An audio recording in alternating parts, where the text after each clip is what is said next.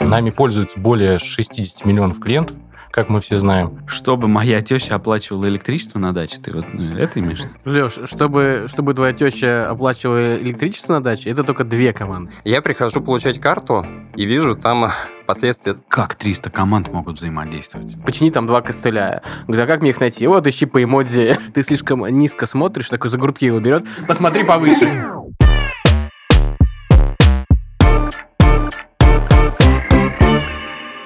Всем привет, меня зовут Алексей Боровец, и это подкаст S++, где мы встречаемся с реальными инженерами лицом к лицу.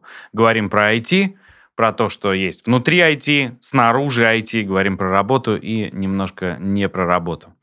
Встречаемся с ребятами из огромной экосистемы Сбера. А сейчас я передаю слово своим соведущим, чтобы они представились, а вы услышали их голоса. Привет, меня все так же зовут э, Виктория Кашлина, и я все еще являюсь э, тем лидом мобильной разработки в приложении Сберсалют в проекте «Умный дом». Всем привет, я Андрей Поддубный, ведущий трекер продуктового офиса Сбера. С нами обычно еще Алекс, но сегодня он по дороге сюда понял, что испытывает легкое недомогание и решил поберечь наше здоровье. Социальная поэтому, ответственность. Да, поэтому сегодня большое интервью мы возьмем втроем э, вместо него. В гостях у нас сегодня ребята из Сбола, из Сбера онлайна. Давайте скорее перейдем к рубрике «Большое интервью». Начнем большое интервью. Сегодня у нас в гостях лидер кластера платформенные части, профиль клиента Петр Белкин. Привет. Привет. Чем вы занимаетесь? Кратенько мы занимаемся большой частью нашей великой платформы. У нас есть такой крупный банковский продукт под названием Сбер Онлайн. Нами пользуются более 60 миллионов клиентов как мы все знаем. И разработку ведут более 300 бизнес-команд. А разработка ведется по факту на одной крупной платформе под названием EFS. Это единая фронтальная система, которая призвана заменить большой крупный монолит под названием ERIP. Мы а сейчас... потом вы будете годами рассказывать, как вы распилили монолит на микросервисы. Да, подожди, 300 команд? Около 300 команд, да. Не людей? Именно 300 agile команд, которые движимы какой-то а, не единой ценностью. Ты обманываешь меня? Нет. 300 команд. Это сколько людей? Ну, если взять типовую команду 7 плюс-минус 2, это порядка 2000 инженеров, которые трудятся над тем, что мы видим с Бале. Чтобы моя теща оплачивала электричество на даче, ты вот... Ну, ну, в том числе, да. 300 Леш, команд. Чтобы, чтобы твоя теща оплачивала электричество на даче, это только две команды. Да. И это только мы говорим про часть, которая называется фронтальной. Есть еще бэк-офисные части в виде процессингов и прочего ну, добра, которые хранят, продукт, да? Да, которые хранят эти банковские продукты, а мы строим некое представление и даем людям возможность пользоваться этими сервисами и использовать эти некие банковские договора внутри Сбербанк онлайн. Как 300 команд могут взаимодействовать? Ну, для этого мы создавали и сейчас продолжаем создавать. На самом деле это устойчивый и длительный процесс, который мы идем. Это создание микросервисной, э, да простят меня различные разработчики, которые сейчас будут спрашивать про что такое микросервис. Вот. Просто сервисные платформы EFS. Эти 300 команд раньше жили в большом домике в теремке под названием ERIP, и использовался такой паттерн на Сбере, такой сленг под названием «Стакан». Все 300 команд приходили и либо просили сделать и заявлялись в стакан, пока он не наполнится, или же а, самостоятельно брали на себя ответственность, то, что они владеют куском монолита и пилят этот монолит. 300 команд — это не какая-то единая структура в одном трайбе, это N трайбов, у которых свой бизнес-вектор и свои бизнес-задачи. Есть единый трайб под названием «Цифровая платформа», который, по сути, занимается функцией клея, склеивает все это добро, смотрит, нужно ли что-то переиспользовать кому-то, и системно смотрит на вещи. Вот. И как уживается 300 команд, у нас это сейчас строится на уровне процессов. Это, по сути, некие релизные поезда как в мобиле, так и на платформе, так и в том же вебе. Это единые большие релизные команды, которые следят за тем, чтобы архитектура была построена правильно, чтобы все бюрократические процессы были соблюдены, и в пром а, можно было выйти, и никаких шлагбаумов закрытых для команд не было. Следующий вопрос должен быть, как можно отслеживать работу 300, 300 э, команд И... Я тоже бы заикался. 300 команд. Нет, ты серьезно? Ты представляешь, сколько народу в армию не пошло, чтобы вот работать там? Мне просто кажется именно... с- Подожди, подожди, в Сбере еще нету отсрочки от армии. Мне просто кажется, именно с технической точки зрения это сложно. В том числе. С технической точки зрения, я не буду говорить, наверное, за всю платформу EFS, которая у нас в сегменте FL. Тут у нас стоит сказать, что есть некие а, компоненты, которые как бы сейчас самостоятельно пилятся бизнес-командами, но вот наша часть платформы, она представляет некую функцию клея. А клея под названием профиль клиента. Всем нам, по сути, для совершения операций нужны клиентские продукты, анкета клиента, его документы и все добро. Некие знания о том, чем клиент живет, какими продуктами пользуется, для того, чтобы сделать представление этих данных на фронте или провести какую-то операцию. Мгм. То есть э, профиль является агрегатором как раз этих сервисов, и вы на моменте интеграции с ними проверяете, там, Ну, как можно дела у представить так. Вот э, если говорить про что это за платформенная часть, мы можем сказать, что вот представим, что ты клиент банка, э, Клиент захо- банка. заходишь, допустим, да, допустим, э, заходишь в Сбербанк онлайн, и первый, кто тебя встречает, это, по сути, страница там авторизации, вот эти анимации. Э, При этом под капотом у нас уже крутится множество запросов, которые тебе дают создать сессию, а затем получить э, главную страницу. Вот. Эта главная страница, она находится в нашем продуктовом кластере. По сути, мы управляем тем, как технологически должна быть построена эта страница. Бизнесовый vision тоже синхронизируем с командой, которая находится рядом с нами. И платформенную часть ты встречаешься с главной страницей, даже не подозревая об этом. Происходит вход, а мы запрашиваем твой профиль из бэк-офисных систем. При этом, если что-то происходит не так, чтобы ты не позвонил в контакт-центр и не сказал, что твои карты потерялись, не дай бог такое случится, мы содержим о тебе последнюю информацию, которую можно еще вернуть. Ну, это некие паттерны надежности, такие как а, вернуть данные актуальные на дату и прочие паттерны, связанные с тем, если долго кто-то не отвечает, ломится порядка 2000 запросов в секунду в бэковую систему, мы ставим, по сути, некий техперерыв, который позволяет обслуживать клиентов, не давать э, задержки и, в принципе, не ухудшать тот клиентский опыт, насколько это возможно. И, по сути, наш профиль – это история про то, что вот эти 300 бизнес-команд, им всем нужен профиль, они приходят и ответственно заявляют, что давайте нам делать доработки, давайте, по сути, делать быстро и вопреки вашим ну, ценностям. Здесь достаточно сложно не прогнуться, потому что куча различных э, целей на уровне различных блоков приходит к нам.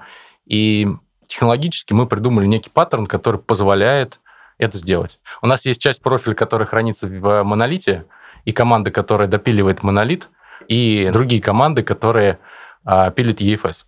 Так как монолит мы разбираем по кусочкам, о котором мы будем рассказывать годами, как мы это делали, здесь мы, наверное, остановимся на том, что мы приняли решение, что здесь бизнес-командам лучше уже не дорабатывать, потому что кода очень легаси много, и мы приняли решение, чтобы потом не стрельнуло в проме и на- к нам не пришли с инцидентом, мы лучше сами ми- по минимуму доработок будем брать, но делать самостоятельно. У меня каверзный вопрос, но хочется спросить, насколько сложно было обосновать бизнесу, что необходимо архитектурное изменение? Да, бизнес на самом деле сам понял, а, придя к тому, что когда мы некий монолит пришел к такой степени, что степень связанности компонентов внутри системы настолько сложная и невозможно его, дораба- не дорабатывая одну часть, не затронуть другую, и time to market этой системы приблизился к 6 неделям, и 6 недель для банковских продуктов и для нашей цели релизить сбол раз в 3 недели, это, ну, фатально. И объяснение бизнеса было простое, что мы попробовали, хотели попробовать э, релизить там чуть быстрее и словили кучу инцидентов и фон в. Поэтому как бы обоснование было простое, то, что огромный монолит, куча сервисов, и как бизнес понял, потому что куча сильных IT-лидов, по сути, сейчас э, рука об руку с бизнесом могут объяснить абсолютно любые вещи, которые ну, важны для реализации этих бизнес-задач. Класс. Давай прям коротко про стек. А стек у нас Давай, вот у меня 10 пальцев. Погнали. Стек у нас сейчас это Java 8, доступен Kotlin, можно писать и на Kotlin. По фреймворкам и диплой у нас в IBM VAS, вот, но сейчас мы активно, да-да, мы стремимся в OpenShift, и мы отказываемся от VAS. У нас есть уже в OpenShift проекты, которые можно потрогать и в скором времени опробуем в проме. Что у нас еще есть?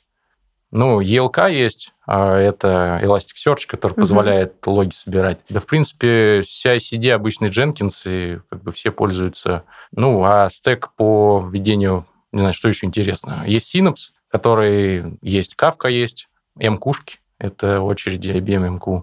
Ну хорошо, 10, спасибо. Из 10 10. То есть Я полагаю, можно тебя прижать к стенке, ты еще 10 на- Ну да, да, да. назовешь. Мне кажется, я- мне просто понравился трюк такой, просто человек, ну давай, типа, 10 как бы. Неважно, придумывай. 300 команд мне не дает покоя. Э, Это значит, что вы как-то быстро растете. а Без менторства быстро расти не получается. Расскажи, как происходит процесс вовлечения людей, как вы Ну, в учитесь? менторство мы только идем, а на самом деле вот эти 300 команд, которые к нам приходят, мы как только от- отпилились э, и перешли в EFS, у нас э, не было подхода того, как пилить на EFS с помощью 300 бизнес-команд, потому что было понимание, что, короче, работа в таком формате, как с Еримом, пройдет нас также к шестинедельному релизному циклу в каком-то пределе. И мы сейчас делаем такие истории, связанные с тем, что а, разработали фреймворк процессный, который позволяет делать так называемый inner source а, в наши компоненты и позволяет командам точно понимать, как, что делать. Им выделяется конкретный ментор под эту задачу. У нас есть maintainer, который все это потом финально ревьюет и собирает в, в релизную ветку. И дальше мы деплоим по стендам, ты проводим автоматизированный и ручной регресс, ну, 50 на 50, и ждем некий формат, переходим к формату, что если а, задача какая-то очень критичная, и она, безусловно, влияет на надежность нашей системы, клиенты с бала будут заэффекчены, сейчас мы, по сути, делаем эти доработки самостоятельно, потому что уровень зрелости для того, чтобы 300 бизнес-команд какие-то по- аффектили нашу надежность, и мы могли за этим активно следить, пока не столь высокий.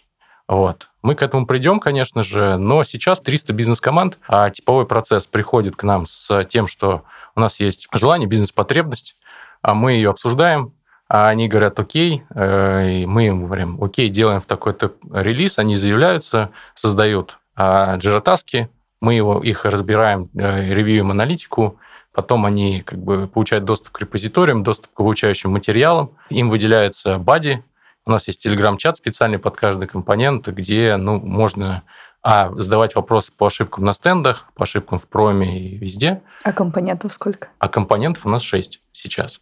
Вот. И 6 чатов, есть глобальный чат, где можно что-то обсудить, но на круг у нас вот 6 различных чатов, и у них есть мониторы в виде э, как продукт-оунеров, так и там регулярных дежурных, которые отвечают на вопросы, и менторы по каждому из компонентов. Но это обычно сеньорные медловые разработчики, которые помогают сделать конкретную задачу. Менторство есть. э, Мы еще помогаем в ситуации, когда у нас, ну, например, нужно создать какую-то отдельную страницу в Сбербанк онлайне. Допустим, э, страничку профиля клиента, которая вот по тапу в Сбербанк онлайне открывается. А Там нужно создать новую команду, ее собрать с нуля, а, и мы, по сути, помогаем сделать так, чтобы можно было нанять эту команду, а затем э, ее как-то обучить. Вот этот у нас, мы тоже занимаемся менторством. При этом еще одной из метрик, которая наша является, это, по сути, насколько затратно создать эту страницу у нас на платформе. У нас есть э, некий инструментарий, да, которые позволяют системные какие-то общие вещи из коробки использовать.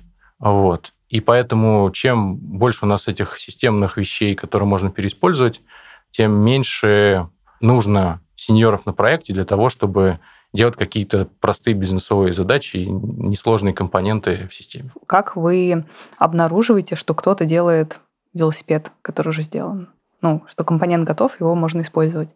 Это какое-то архитектурное ревью? Как У нас есть э, как бы глобально в платформе есть архитектурный ревью, и проводится... Есть отдельная команда, архитекторы сегмента, которые, по сути, ну, физлиц, которые, по сути, проводят а, входное ревью, то есть смотрят реально бизнес-потребность, раскладывают по компонентам, к ним приходит, так, ответственный архитектор сервиса agile команды, и проводится архитектурная проверка.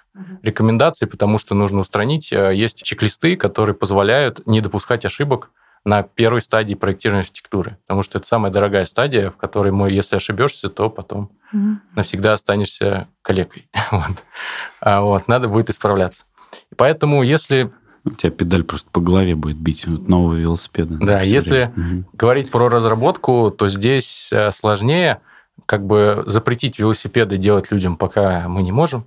Вот, это ответственность команд, потому что вот 300 репозиториев Мгм. держать в одном месте просто нереально, и мы сейчас к этому даже не пришли. То есть вот у нас проходит стадия архитектурного ревью, есть э, набор инструментариев, который позволяет создать самостоятельно компоненту, вот, а дальше уже можно ее ну, неким образом дописывать самостоятельно, но не использовать базовый инструментарий у нас практически невозможно, потому что с диплой на стенды он просто проходить не будет, и невозможно не пользоваться платформенными Мгм. вещами. Кого вы ищете в команду, расскажи. И в какую из?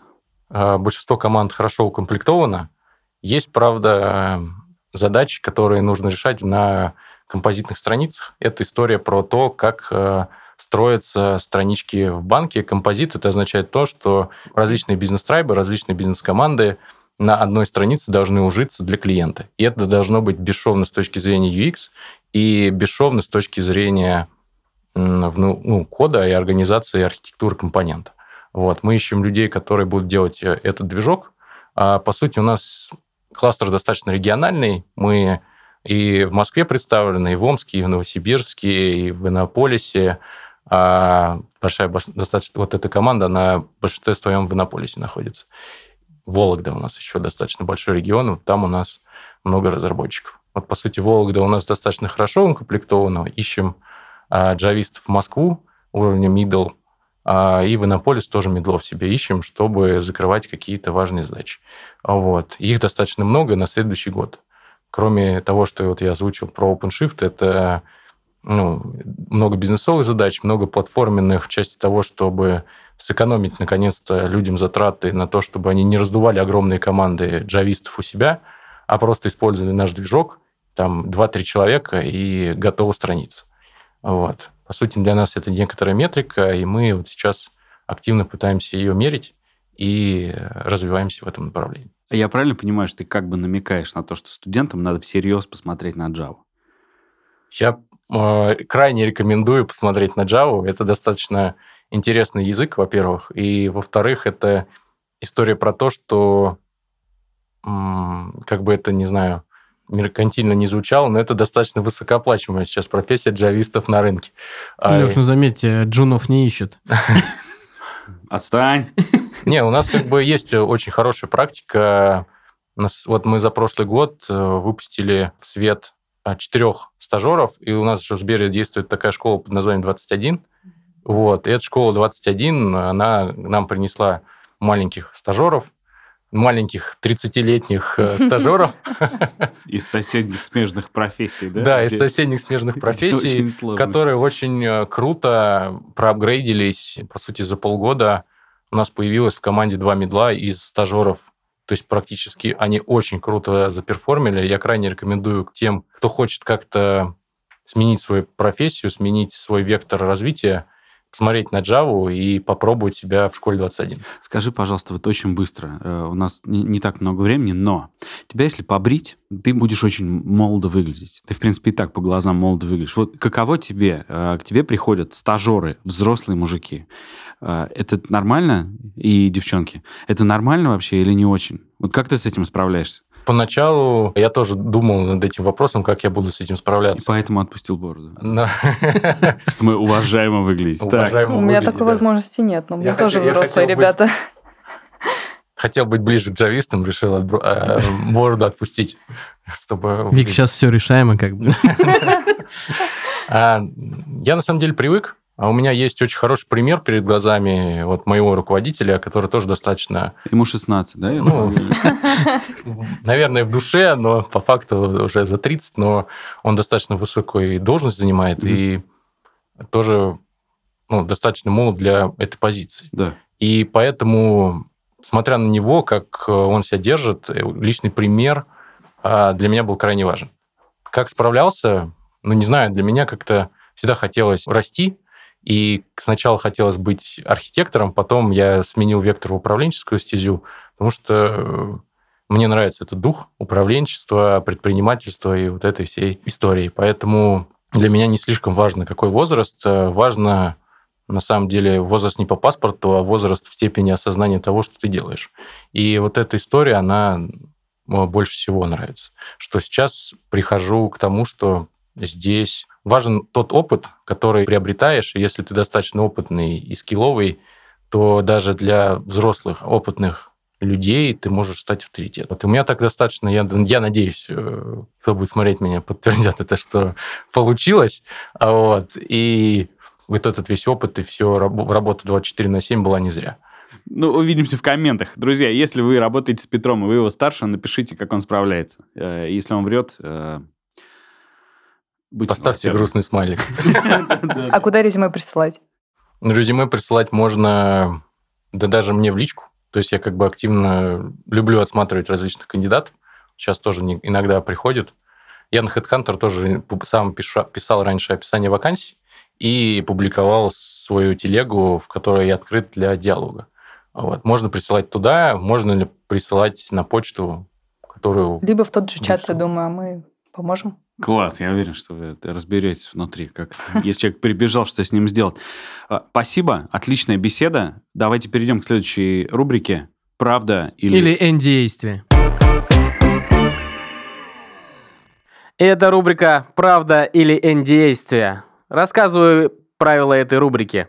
Все любят кейсы, и к нам герои приходят тоже со своими кейсами. Но в кейсах важны не только слова, но и цифры. Поэтому, как только герой не может ответить на наши вопросы, у него есть два выбора. Или подарить что-то нашим зрителям и слушателям, или рассказать фейл из личной жизни. И представляю нашего сегодняшнего гостя, Илью Тупицкого, владельца продукта Сбербанк Онлайн Веб. Илья, привет. Приветствую. Илья, расскажи, что такое Сбербанк Онлайн Веб и, конечно же, твой кейс. Сбербанк Онлайн Веб – это альтернативный канал относительно мобилки, э, в котором мы вводим э, функционал для браузеров.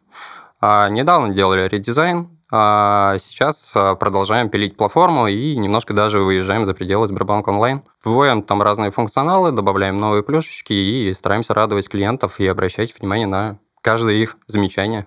Давай сразу провокационный вопрос. По функционалу вы такие же, как приложение, или все-таки круче? не будем мериться, кто круче, мне кажется. Мы где-то вводим новый классный функционал, где-то мобилка нас опережает. Стараемся матчиться, стараемся соответствовать друг другу. Если какой-то функционал удобнее и проще вывести в веб, мы выводим его в веб.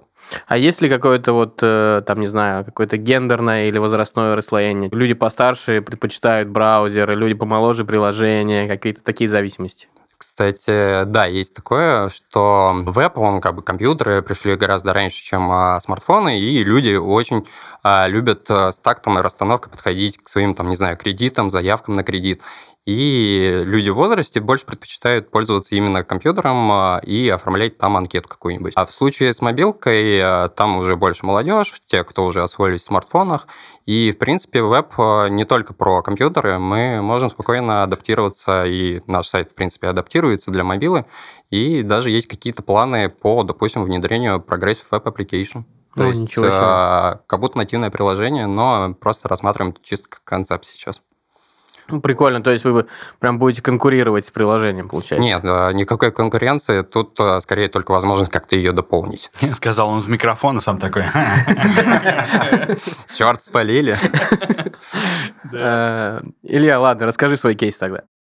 Э, был довольно-таки интересный кейс, поскольку мы недавно делали редизайн, и у нас там появились а, разнообразные костылечки, которые необходимо было внедрить, чтобы поддержать миграцию какую-то плавную. У нас эти костылечки, как правило, помечены тудушками с определенными эмодзями, такими пахучими, скажем. Я не знаю, могу ли я сказать словом. Это, это, это все в жире, да, я так понимаю? А, ну, коде, а, а, в принципе, в коде они прям. размечены, и периодически в джире появляются какие-нибудь референсы на эти костылечки, что их когда-то надо выпилить. То есть, правильно понимаю, когда там надо найти костыли, вы говорите, там новый сотрудник пришел, говорит, ему говорят условно, почини там два костыля. Говорит, а как мне их найти? Вот ищи по эмодзи. И именно так и работает. У нас вот конюшни. Да, find and replace.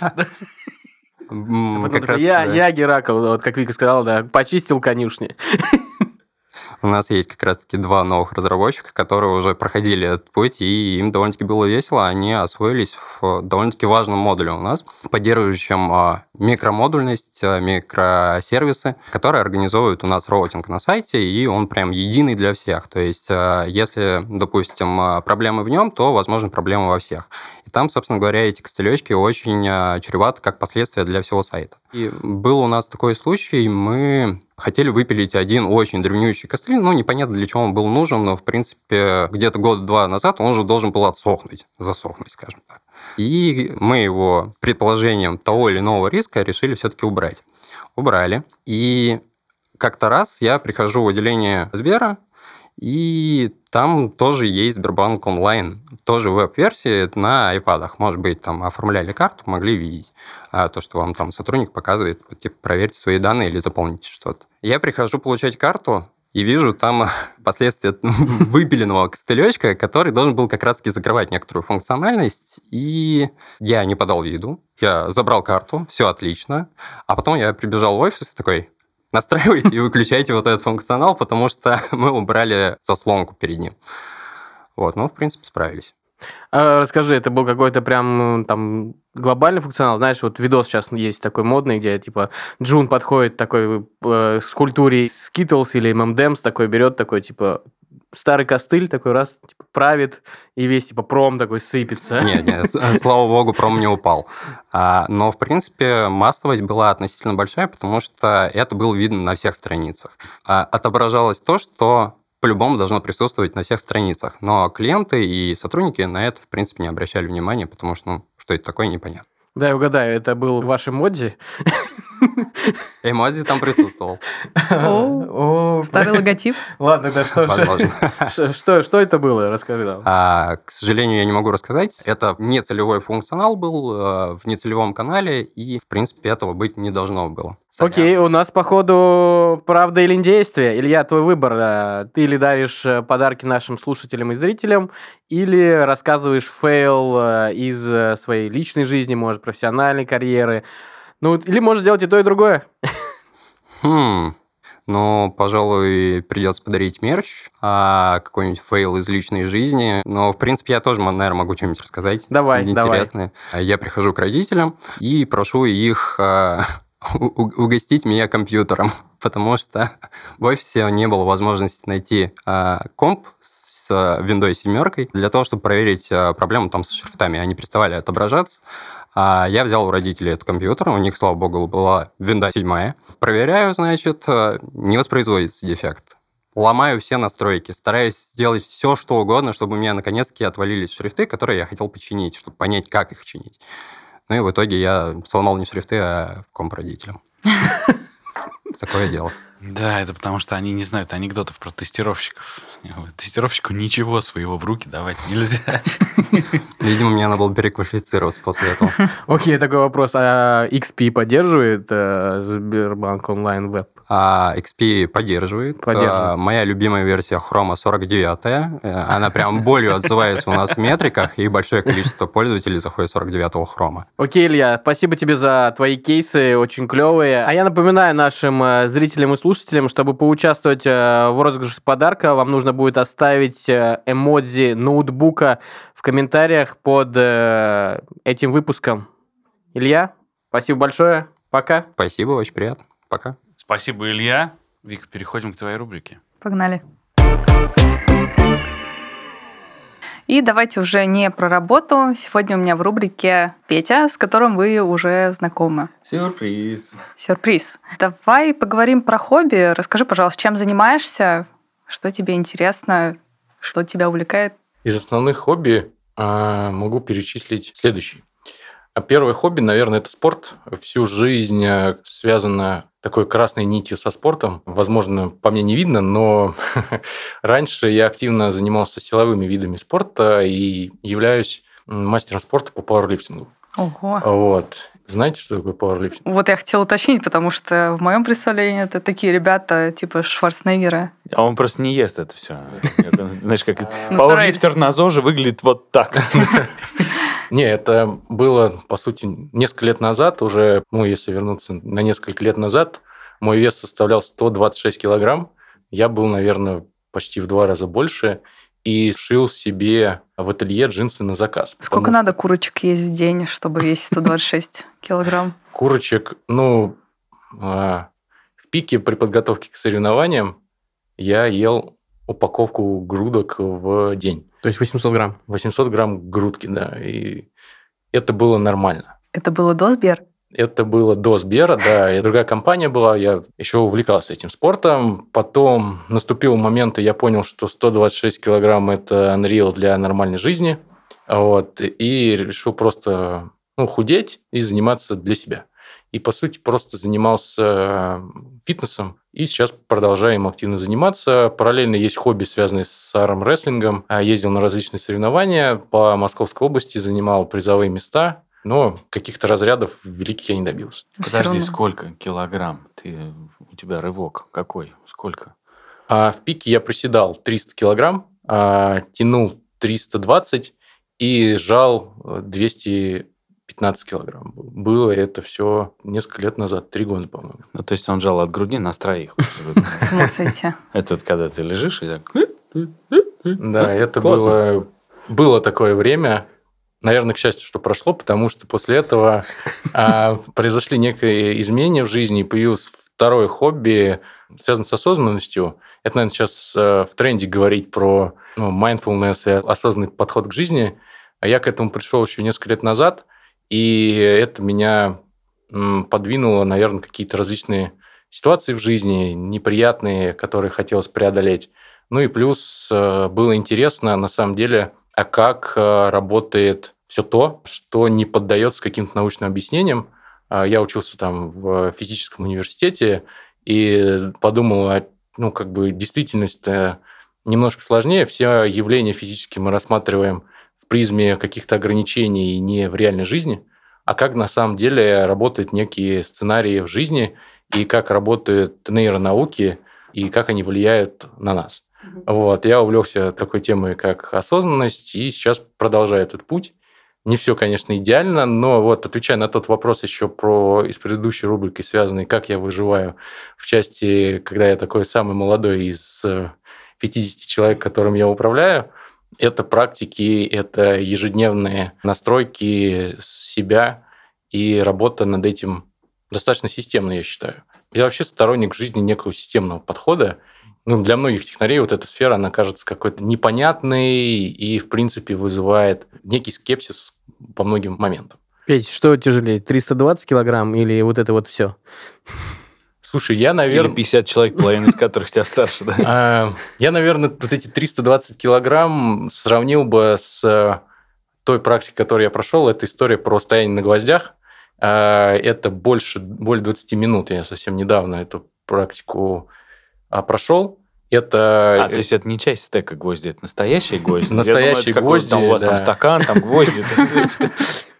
Вот. Регулярное, ну, это стояние на гвоздях, и по факту вот первые секунды а, приседания или тяги, которые представляют из себя невероятный труд, просто оторвать штангу либо с помоста, либо с стоек, а, равносильно тому, чтобы встать на гвозди и продержаться до тех пор, пока тебе не скажут «сходи» или а, «повтор засчитан». Это оправданно между, мне кажется, равные между собой вещи, но большего кайфа я скорее получил в момент осознания ну, на гвоздях именно а не победы в соревнованиях. Хотя, конечно, это тоже круто. Зачем он это делает? Спроси у него срочно. А, не, не, я не думал вводить вот этот, э, такие практики на стендапы, типа, чтобы стендап долго я не проходил. Вот стендап на гвоздях. Я как раз хотела спросить, э, шаришь ли ты свой mindset э, на команду и, не знаю, увлечение спортом со своими коллегами? Может, вы там устраиваете турниры на руках? Увлечение спортом однозначно шарю. Пытаюсь подавать какой-то личный пример, что нужно заниматься а физическая активность тела – это одно из важных элементов нашей системы, системы жизни. И если мы над ним не работаем, это ведет нас к потере энергии и возможной просадке в других сферах. В том числе и физическому выгоранию на работе. Плюс работаем над тем, чтобы люди позитивнее мыслили вообще, в принципе, в своей рабочей жизни. Потому что если они скатываются в негатив, мы как бы стараемся иногда смотреть под другим углом и транслируем это как в формате общения на ежедневных практиках. В стендапе, планировании, ретро тоже стараемся выводить в позитивное русло. Хотя это на самом деле достаточно сложно. Регулярно в чатах тоже стараемся посмотреть э, под другим углом. Вот. Это очень помогает сконцентрироваться на достижении целей и на рабочих задачах. Я прям Не-не-не, представляю, кто-то приходит за ресурсами к нему. Э, Слушай, нам нужен ресурс, вот мы здесь придумали, а он разрывает на себе э, значит, э, водолазку и говорит, ну давай, давай, вот победишь меня в армрестлинге, получишь свои ресурсы. Не-не, это по-другому. Он подходит к самому такому токсичному разработчику и говорит, ты, ты слишком низко смотришь, такой за грудки его берет, посмотри повыше. Не, на самом деле, прекрасный пример руководства, на мой взгляд. э, то Мы есть просто завидуем. про- про- когда сотрудники становятся тоже более просветленные, могут смотреть э, на макро ситуацию, это, мне кажется, очень полезный скилл. Спасибо тебе большое за то, что поделился с нами своими опытом и историями. Было Вам круто. спасибо, что пригласили в подкаст. Да, Пока. клево, спасибо. Пока-пока. Круто. Спасибо. И смотри, он, кстати, бережет нас, когда кулачок, кулачок делает. Ребят, ну, по-моему, мы прекрасно провели это время. Давай прощаться, но сначала... Да, я, кстати, хотел бы так немножко обсудить. э, Забавно, что самая многочисленная платформа, то есть 300 команд, э, а пришло только два человека. Ну, каких зато? Зато каких, да, да, тут не поспоришь. Напомни про телегу, и можно уже расходиться. Напоминаю, если вы хотите принять участие в розыгрыше подарков от наших гостей, то в нашем телеграм-канале в комментариях под этим выпуском вам нужно будет оставить эмоджи ноутбука. Где бы вы нас не смотрели, не слушали, пишите комменты, не стесняйтесь. Мы можем немножко равняться на вас тоже. Подкидывайте интересные вопросы, и мы зададим их гостям.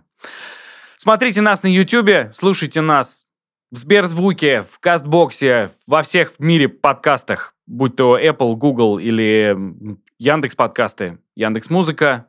И, кстати, там в архивах лежит разговор, он называется «Каптеорема» и так далее. Разговор про архитектуру Сбера онлайна. Там Олег Бунин интервьюирует э, архитектора, просто бомбит его из серии «Разработка против финтех-разработки». Как это? Разработка здорового человека и финтех.